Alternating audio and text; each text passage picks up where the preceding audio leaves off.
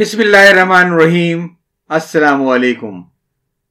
من کے سابق عارضی مدیر شامل فاروقی صاحب کے تنزیہ اور مزاحیہ مضامین کے مجموعے، کھٹے میٹھے انار سے ایک انتخاب۔ خدا جانے وہ زمانہ کب آئے گا جب لوگوں کو ملازمتیں دینے کے لیے ڈگریوں کے بجائے صلاحیتوں کو معیار بنایا جائے گا۔ اب میرے ہی معاملے کو لیجیے۔ میری معلومات اتنی وسیع اور صلاحیتیں اس قدر گناگو ہیں کہ بڑی سے بڑی ملازمت اور اہم سے اہم عہدوں کو میرے آگے ہاتھ باندھ کر کھڑے رہنا چاہیے۔ لیکن افسوس، ڈبویا مجھ کو بس ڈگری نہ ہونے نے۔ میں ابھی ساتویں درجے میں تھا کہ خدمت خلق کی خاطر تصنیف و تعلیف کے شغل شریف میں لگ گیا۔ تعلیم و تعلم کا یہ ملاپ امن ناممکن تھا، لہذا یکسوئی کی خاطر بہت جلد میں نے اسکول کو ہمیشہ کے لیے خیر آباد کہہ دیا۔ اور ایک سال کے عرصے میں کوئی ڈیڑھ سو مراسلے اور چالیس پچاس افسانے، مضامین، غزلیں اور نظمیں وغیرہ بقلم خود لکھ کر میں نے مختلف رسالوں کو برائے اشاعت بھیج دی اب میں یہ تو نہیں مان سکتا کہ وہ ساری چیزیں ناقابل اشاعت تھیں۔ ہاں یہ ممکن ہے کہ بیچارے ایڈیٹروں کا محدود علم میرے بلند معیار تک نہ پہنچ سکا ہو۔ بہرحال، چھپنے کے نام سے ان تمام چیزوں میں صرف ایک دو مراسلے ایڈیٹر کی جانب سے خاصی قطر بیونت اور ترمیم و تنسیق کے ساتھ چھپے، جن میں گزشتہ شماروں کی تعریف اور جریدہ زیر تبصرہ کو بلا دلیل ملک کا سب سے عمدہ پرچہ بتایا گیا تھا۔ جو کچھ بھی ہو، مجھے تو مصنف بننے کی دھن ایسی سمائی کہ دنیا و مافیا سے بے خبر ہو کر میں بس کاغذ اور قلم کا ہو کر رہ گیا۔ تھوڑے سے مطالعے اور مسلسل لکھتے رہنے کے ذریعے میں نے جلد ہی شہر کے ادیبوں اور شاعروں میں ایک مقام پیدا کر لیا اور دیکھتے دیکھتے قابل رش شہرت کا مالک بن گیا۔ یقین کیجیے، اس شہرت میں چائے کی ان پیالیوں کا قطن کوئی دخل نہ تھا جو میری جانب سے کمتر معیاری اور اکثر غیر معیاری ہوٹلوں میں شہر کے ادیبوں اور خصوصاً تنقید نگار ادیبوں کو پیش کی جاتی تھی۔ افسوس تو یہ ہے کہ صلاحیت کے باوجود ملازمت کے لیے مجھے ہمیشہ پریشان ہونا پڑا۔ میں نے ایک پریس میں پروف ریڈری کی۔ ایک روزنامے کے لیے کمیشن پر اشتہارات حاصل کیے۔ ایک اخبار میں کچھ دنوں کے لیے کرائم یعنی جرائم رپورٹر بھی رہا۔ اس دوران میں مختلف پہلوان نما اشخاص کے ہاتھوں ضرب شدید کا شکار ہو کر کئی کئی دن تک سرکاری اسپتالوں میں پڑا رہا۔ ہفتہ وار فلمی کالم بھی لکھے جن میں تحریریں کم اور تصویریں زیادہ ہوتی تھیں۔ یہ اسی زمانے کا قصہ ہے کہ میرے بہت سے بدخواہوں نے مجھے بلیک میلر اور دلال کہہ کر اپنے دل کے پھپولے پھوڑے اور اس زمانے کے لگے ہوئے داغ اب تک میرے دامن سے پوری طرح صاف نہ ہوئے۔ ان ساری کاوشوں کے علاوہ قدیم ادب کی تحقیق کا چسکا تو مجھے ایسا پڑا کہ پرانے رسالوں کی مدد سے کئی افسانے، مضامین اور غزلیں لکھی اب میرا نام اتنا چل چکا تھا کہ ان میں سے بہت سی چیزیں شائع بھی ہوئیں۔ زندہ باد، گمنام، مصنفین۔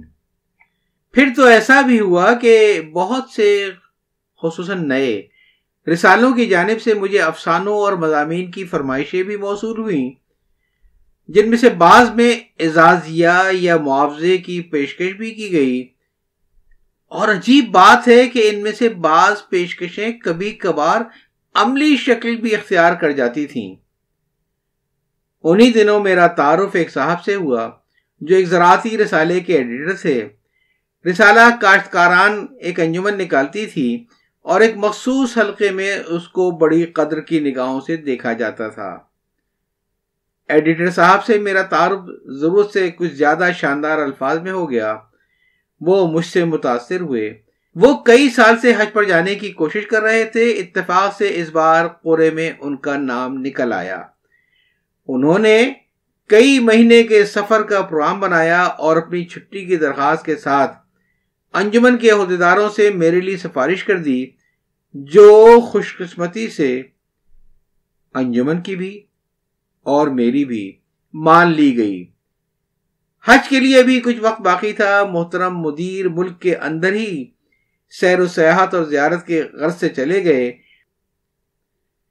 اور میں نے عارضی مدیر کے فرائض سنبھال لیے۔ آخر مجھے اپنی صلاحیتیں ظاہر کرنے کا موقع مل ہی گیا۔ میں نے طے کر لیا کہ میں اسے اپنے لیے ایک امتحان سمجھوں گا اور اس امتحان میں کامیابی کے لیے کوئی دقیقہ اٹھانا رکھوں گا۔ لہذا میں نے خود کو مخاطب کر کے کہا، یہ گھڑی محشر کی ہے، تو عرصے محشر میں ہے۔ پھر خود کو ذہنی طور پر پوری طرح تیار کرنے کے لیے میں نے یہ بھی کہہ دیا اٹھ باندھ کمر کیا ڈرتا ہے، پھر دیکھ خدا کیا کرتا ہے۔ غرض کے قارئین کرام، رسالے کو خوب سے خوب تر بنانے کے لیے میں نے دن رات ایک کر دیا۔ مجھے دوسروں پر اعتماد نہ تھا، لہذا زیادہ تر مضامین میں نے خود لکھے ٹائٹل پر ایک پہاڑ، ایک دریا اور لہلاتے ہوئے پودے بنائے۔ اور ان کے نیچے جلی حروف میں علامہ اقبال کا یہ شعر لکھوا دیا۔ موسم اچھا پانی وافر، مٹی بھی زرخیز جس نے اپنا کھیت نہ سینچا، وہ کیسا دہقان۔ عرض مدیر کے عنوان سے اداری کی ابتدا شعر سے ہوئی۔ آمد بہار کی ہے، جو بلبل ہے نغمہ سنج۔ اڑتی سی خبر ہے زبانی تیور کی۔ اس مضمون میں پرچے کی ادارت میں تبدیلی، کچھ بھاری بھرکم وعدے اور مستقبل کے لیے انتہائی خوش آئند اعلانات تھے۔ یہ تمام باتیں تفصیل سے لکھ کر اداریے کے اختتام میں نے اس شعر پر کیا۔ خزاں کے دن گزر گئے، بہار کی ہوا چلی۔ نکھر گیا شجر شجر سمر گئی کلی کلی۔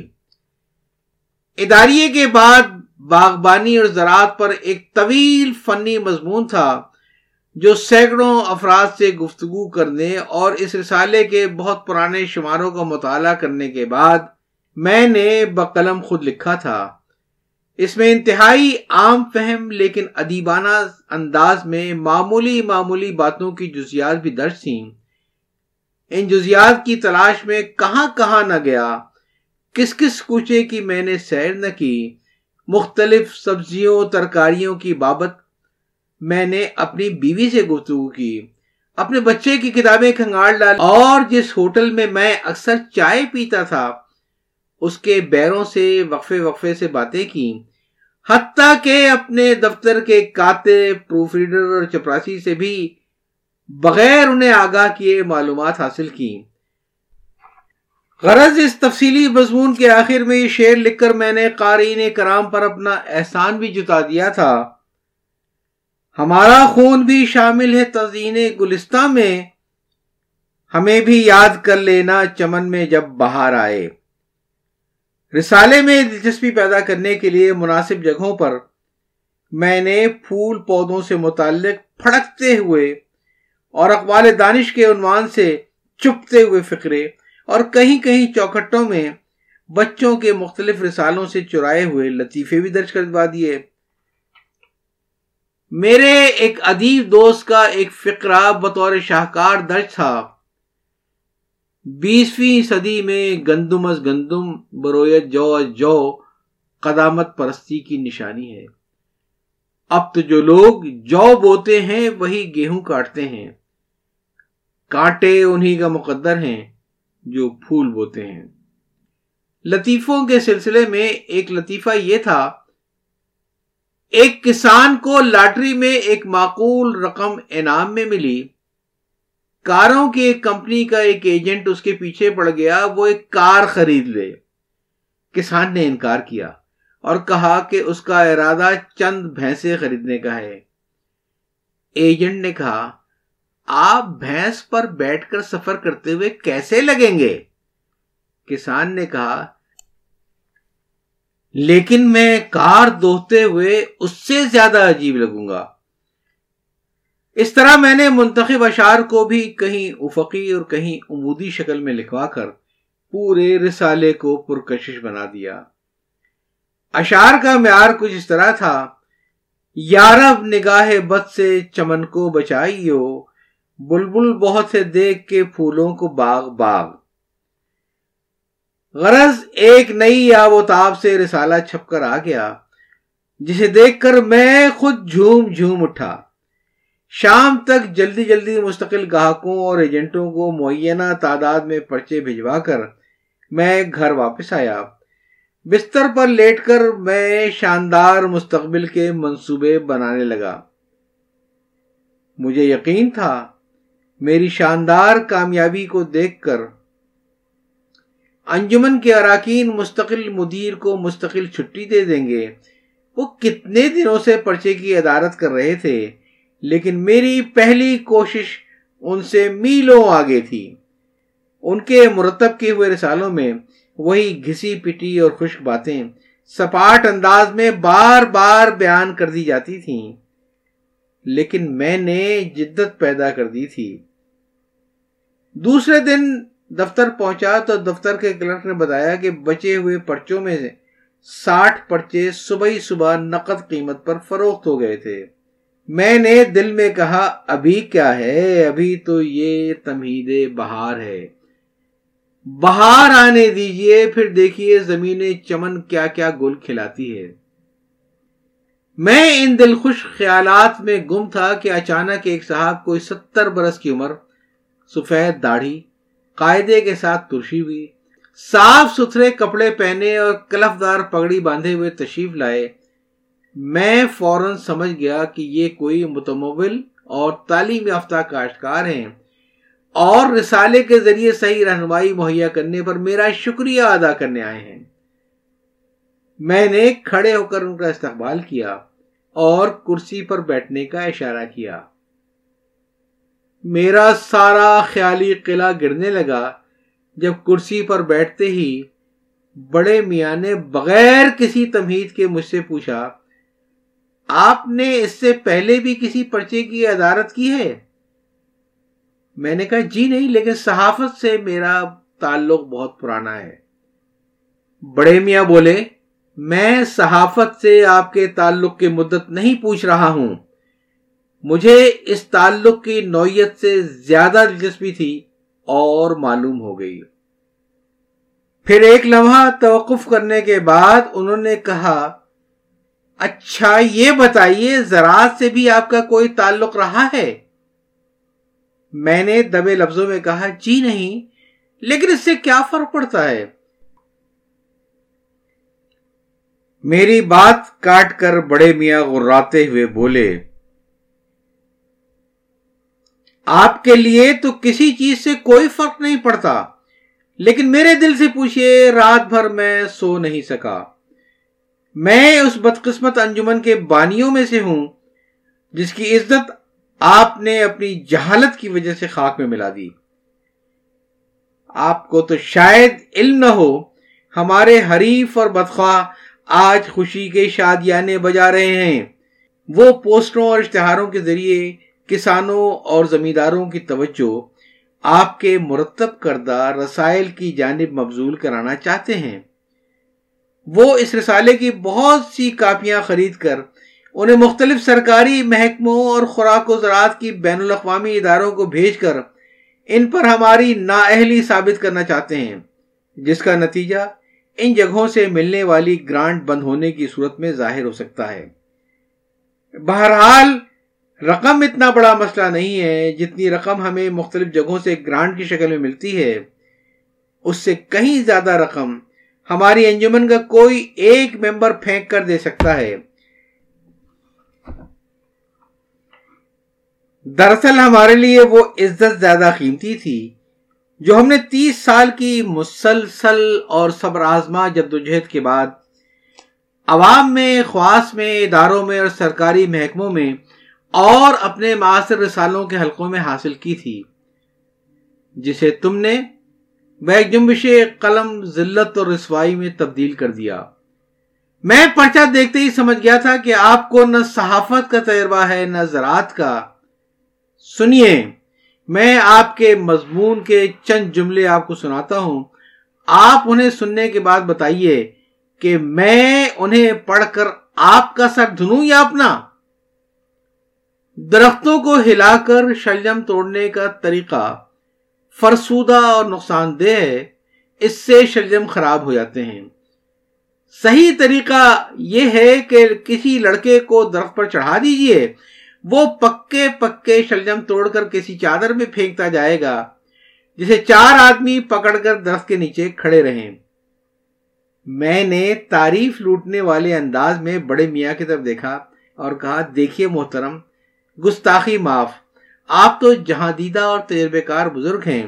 آپ کے لیے تو یہ بڑی معمولی بات ہے، لیکن کیا یہ حقیقت نہیں ہے کہ ہر سال ہمارے ملک میں ہزاروں من شلجم صرف اس لیے برباد ہو جاتے ہیں کہ انہیں درختوں کو ہلا ہلا کر گرا دیا جاتا ہے۔ اور اس کے ذریعے کمایا جانے والا زر مبادلہ کسی حد تک زر مبادلہ کو مارو گولی۔ بڑے میاں بفر کے بولے۔ احمق آدمی تم نے شلجم کو درخت پر پھلتے کب اور کہاں دیکھا؟ یہ میرے لیے ایک چونکا دینے والی بات تھی۔ میں اس بری طرح سے پٹا گیا تھا کہ مجھے یقین ہے کہ اگر میری جگہ آپ ہوتے تو غش کھا کر گر پڑتے۔ لیکن داد دیجیے میرے ذہن رسا کی۔ میں نے بات بناتے ہوئے کہا، اوہ، میں آپ کا مطلب سمجھ گیا۔ آپ کو درخت کے لفظ پر اعتراض ہے، لیکن مجھے واقعی افسوس ہے کہ آپ مجھ سے ایسی لا علمی کی توقع کرتے ہیں۔ کیا مجھے نہیں معلوم کہ شلجم درخت پر نہیں پھلتے؟ دراصل یہاں درخت کا لفظ تو میں نے ایک استعارتن استعمال کیا تھا۔ درخت سے مراد میری بیل سے ہے۔ میں دراصل یہ کہنا چاہتا تھا کہ شلم توڑنے کے لیے اس بیل کو ہلانا نہیں چاہیے، بلکہ میری بات سن کر ایک بار پھر کاٹ کر بڑے میاں چیختے ہوئے بولے، بیل کو نہیں، تمہارے سر کو ہلا دینا چاہیے۔ کان کھول کر سنو اے ماہر زراعت و صحافت، شلجم دنیا کے کسی حصے میں درخت پر نہیں پھلتے، نہ ہی بیل کے ساتھ لگتے ہیں، بلکہ یہ زمین کے اندر پیدا ہوتے ہیں۔ یہ کہہ کر بڑے میاں کاٹ کھانے والے انداز میں میری طرف دیکھتے ہوئے باہر نکل گئے۔ ان کے جاتے ہی میں سر پکڑ کر بیٹھ گیا۔ چلیے، مان لیا، شلجم نہ درخت پر پھیلتے ہیں، نہ بیل میں لگتے ہیں۔ لیکن میری ایک بات اتفاقاً غلط بھی ہو گئی تھی۔ تو میری اور بہت سی باتوں پر کیسے پانی پھر گیا؟ عجیب انجمن ہے یہ بھی جو اپنے ایڈیٹر سے زیادہ اہمیت شلجم کو دیتی ہے۔ ابھی میں یہ سب کچھ سوچ ہی رہا تھا کہ ایک اور دھماکہ ہوا۔ ایک وحشت زدہ پہلوان نما نوجوان میرا ایک پرچہ لہراتا ہوا میرے کمرے میں داخل ہوا۔ کسی سلام، دعا یا تمہید کے بغیر گھبرائے ہوئے لہجے میں کہنے لگا، اسے پڑھیے، جلدی سے پڑھیے۔ خدا کا شکر ہے کہ مجھے آخر ایک ساتھی اور ملی گیا۔ نہیں نہیں، پورا صفحہ پڑھنے کی ضرورت نہیں ہے۔ صرف دوسرا اور تیسرا پیراگراف پڑھ دیجیے۔ اس شخص کے تنوتوش اور اس کی وحشت زدہ صورت کو دیکھ کر میں خوف سے لرز گیا اور جلدی جلدی پڑھنے لگا۔ آلو بڑی ثقیل مگر زود ہضم ترکاری ہے۔ اس کا پودا گوبھی کے پودے سے ذرا بڑا اور ٹماٹر کے پودے سے ذرا چھوٹا ہوتا ہے۔ اس کی پتی املی کی پتی ذرا لمبی اور کانٹے دار ہوتی ہے۔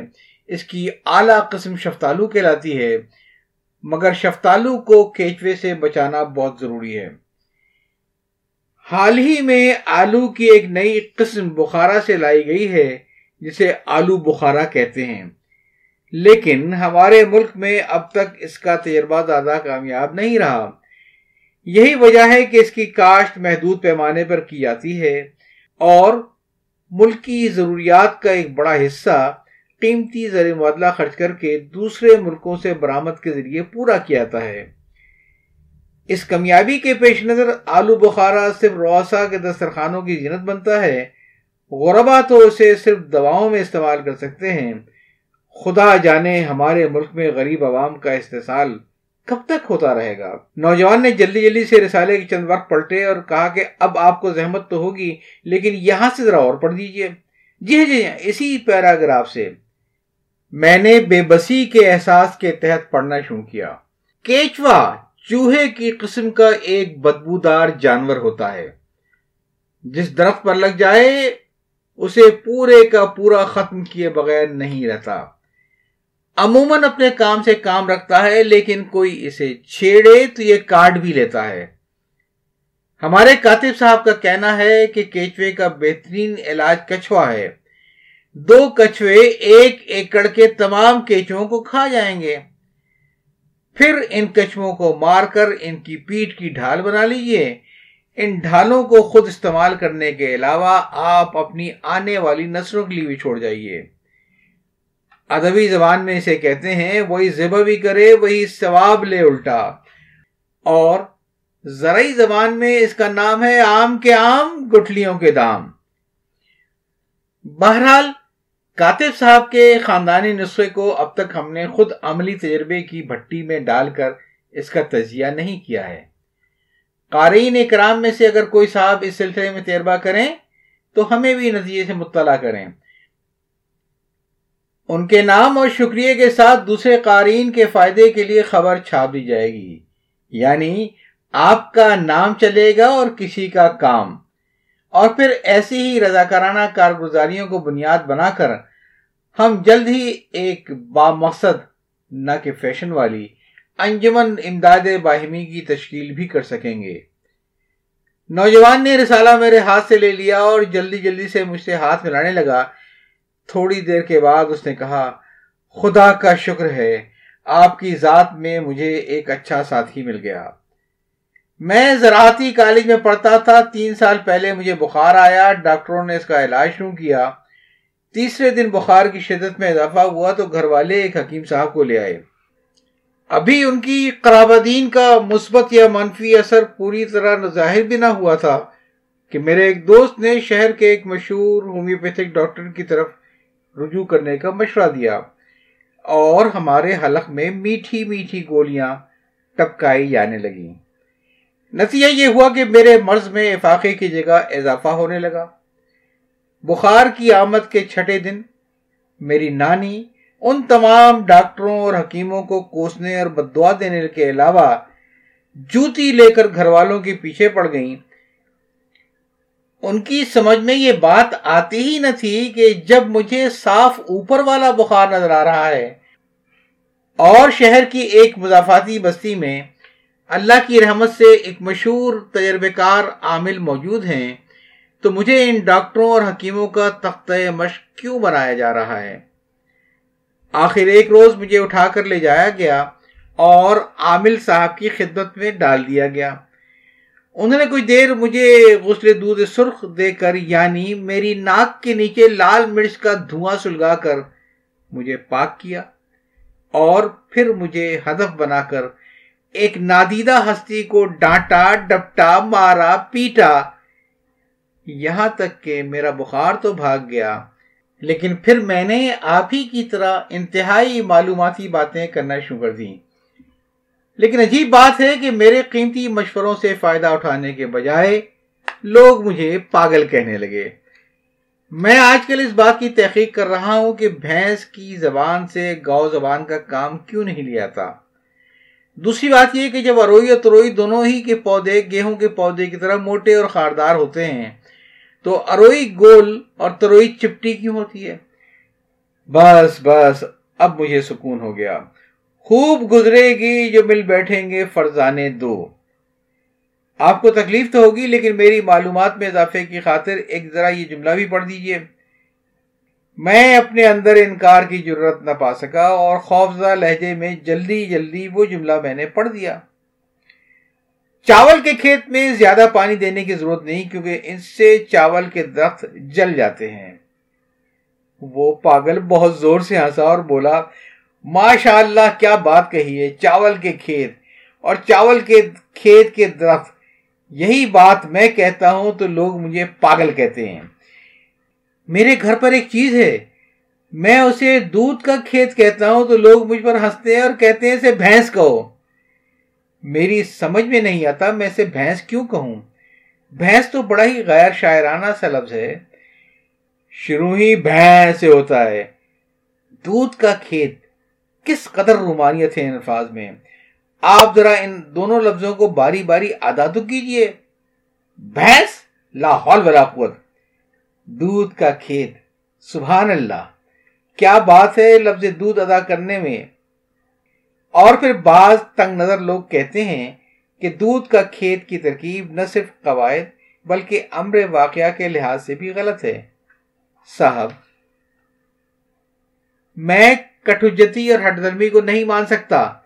آپ ہی بتائیے اگر چاندنی کا کھیت ہو سکتا ہے تو دودھ کا کھیت کیوں نہیں ہو سکتا؟ صاحب سچی بات تو یہ کہ میرے اور آپ کے مزاج میں بڑی یکسانیت ہے۔ ہم دونوں کو ایک دوسرے سے بڑی مدد ملے گی۔ بلکہ میں ایسا کرتا ہوں کہ آج ہی دو تین مضامین لکھ کر آپ کی خدمت میں پیش کروں گا۔ اگر یہ سارے مضامین چھپ گئے، تو آپ دیکھیں گے کہ ہماری زرعی دنیا میں جو بہت دنوں سے ایک جمود کا شکار ہے، ایک انقلاب آ جائے گا۔ وہ نوجوان بولتا جا رہا تھا۔ اور میں بیچارگی کی تصویر بنا ایک عجیب کرب کے عالم میں اس کی باتیں سن رہا تھا۔ خدا کا شکر ہے، وہ جلد ہی اڑ گیا۔ اور کچھ دیر سوچنے کے بعد مجھے مخاطب کر کے یہ کہتا ہوا رخصت ہوا، بس، میں ابھی جا کر اپنے چند انتہائی اہم اور معلوماتی مضامین آپ کی خدمت میں بھیجتا ہوں۔ میرا پہلا مضمون کیلے اور کریلے کے باہمی تعلق پر ہوگا۔ میری تحقیق کا محور یہ ہے کہ اگر کیلے کی بیل، کریلے کی بیل کی طرح نیم کی طرف پر چڑھائی جائے اور درخت کے نیچے کافی اور کافور ڈال کر اسے کنویں کے پانی سے سینچا جائے، تو کیا کیلا بھی کڑوا اور مزیدار ہو جائے گا یا حسب سابق پھیکا اور بدمزہ رہے گا؟ ابھی یہ پاگل نوجوان باہر گیا ہی تھا کہ انجمن کے دو تین اراکین کے ساتھ رسالے کے مستقل مدیر دفتر میں بلائے ناگہانی کی طرح نازل ہو گئے۔ بیچارے اراکین تو خاصی سنجیدگی اور شرافت کا مظاہرہ کر رہے تھے، مگر محترم مدیر کا رویہ تو یہ تھا، گویا مجھے جانتے نہیں، پہچانتے نہیں۔ وہ مجھے انتہائی خونخوار نظروں سے دیکھ رہے تھے۔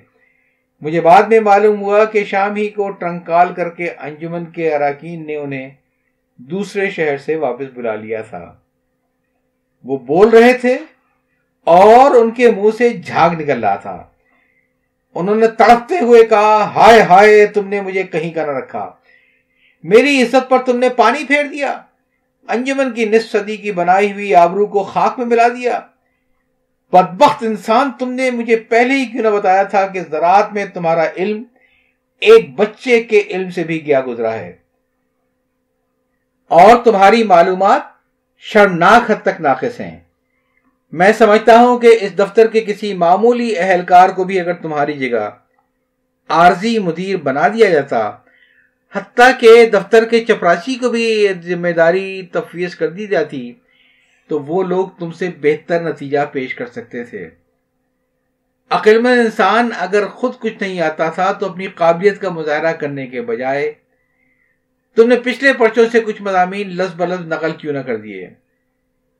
کسی طرح بھرم تو باقی رہ جاتا۔ میرے بہت سے غیر مطبوعہ مضامین رکھے ہوئے تھے۔ تم نے انہیں کیوں نہ شائع کیا؟ کم از کم یہ ذلت تو نہ ہوتی۔ اب ہم کسی کو منہ دکھانے کے قابل نہیں رہے۔ میں سمجھ گیا کہ محترم مدیر میری غیر معمولی کامیابی سے جل گئے ہیں، بلکہ ایسے کینا پرور کے لیے تو پنجابی زبان میں کہنا چاہیے کہ ایسا معلوم ہوتا ہے کہ میری غیر معمولی کامیابی سے وہ سڑ گئے ہیں۔ اور اب اپنے مستقبل کی خاطر جلد از جلد مجھے یہاں سے نکال دینا چاہتے ہیں۔ بلکہ مجھے تو اب یہ شبہ ہونے لگا کہ میرے خلاف یہ گھنونی سازش اور مجھے بلکہ میرے علاوہ انجمن کو بھی ناقابل تلافی نقصان پہنچانے کی یہ تحریک در پردہ انہی نے شروع کی تھی۔ چرخ کو کب یہ سلیقہ ہے ستمکاری میں؟ بہرحال میں نے سوچا کہ اس وقت دبنا فضول ہے، پہلا تاثر آخری تاثر ہوتا ہے۔ لہذا انہیں نظر انداز کرتے ہوئے میں انجمن کے نائب صدر سے مخاطب ہو گیا۔ میں نے ان کے سامنے سارے حالات رکھ دیے اور انہیں یہ بھی بتا دیا، آج پہلے ہی دن ساٹھ زائد پرچے فروخت ہوئے ہیں۔ میں نے ان سے یہ بھی کہا کہ اگر مجھے کچھ دن اور موقع ملے تو اس رسالے کی اشاعت کو ساٹھ ہزار کر دوں گا۔ بلکہ ایک دن میں اسے ملک ہی کا نہیں بلکہ ایشیا کا سب سے کثیر الاشاعت رسالہ بنا دوں گا۔ پھر میں نے خوش آمدانہ انداز میں ان سے کہا باہر آئی، نکالو مت مجھے اب کے گلستان سے۔ میرا دامن بنے تو باندھ لو گل کے گریبا سے۔ یہ پھڑکتا ہوا شیر سن کر نائب صدر اور دوسرے اراکین کے چہروں پر ایک عجیب سی مسکراہٹ آ گئی۔ میں نے سوچا کہ میرا کام بن گیا۔ لیکن ایڈیٹر صاحب تو بہت ہی بدذوق واقع ہوئے تھے۔ انہوں نے اپنی بد کلامی جاری رکھی اور کہنے لگے، کم وقت تو نے میرا حج ضائع کرا دیا۔ اب میرا منہ کیا دیکھ رہا ہے؟ بس فوراً باہر نکل جا۔ اے میرے معزز اور پیارے قارئین، میں نے بھی یہ سوچا کہ آخر یہ توہین کب تک؟ بے عزتی کے اس حلوے سے عزت کی سوکھی روٹی بہتر ہے۔ لہذا میں چپ چاپ باہر نکل گیا۔ لیکن دور تک مڑ مڑ کے سوئے گلستاں دیکھا گیا۔ من کے سابق عارضی مدیر، تحریر تھی شامل فاروقی صاحب کی، جو ان کے مضامین کے مجموعے کھٹے میٹھے انار میں شامل ہیں۔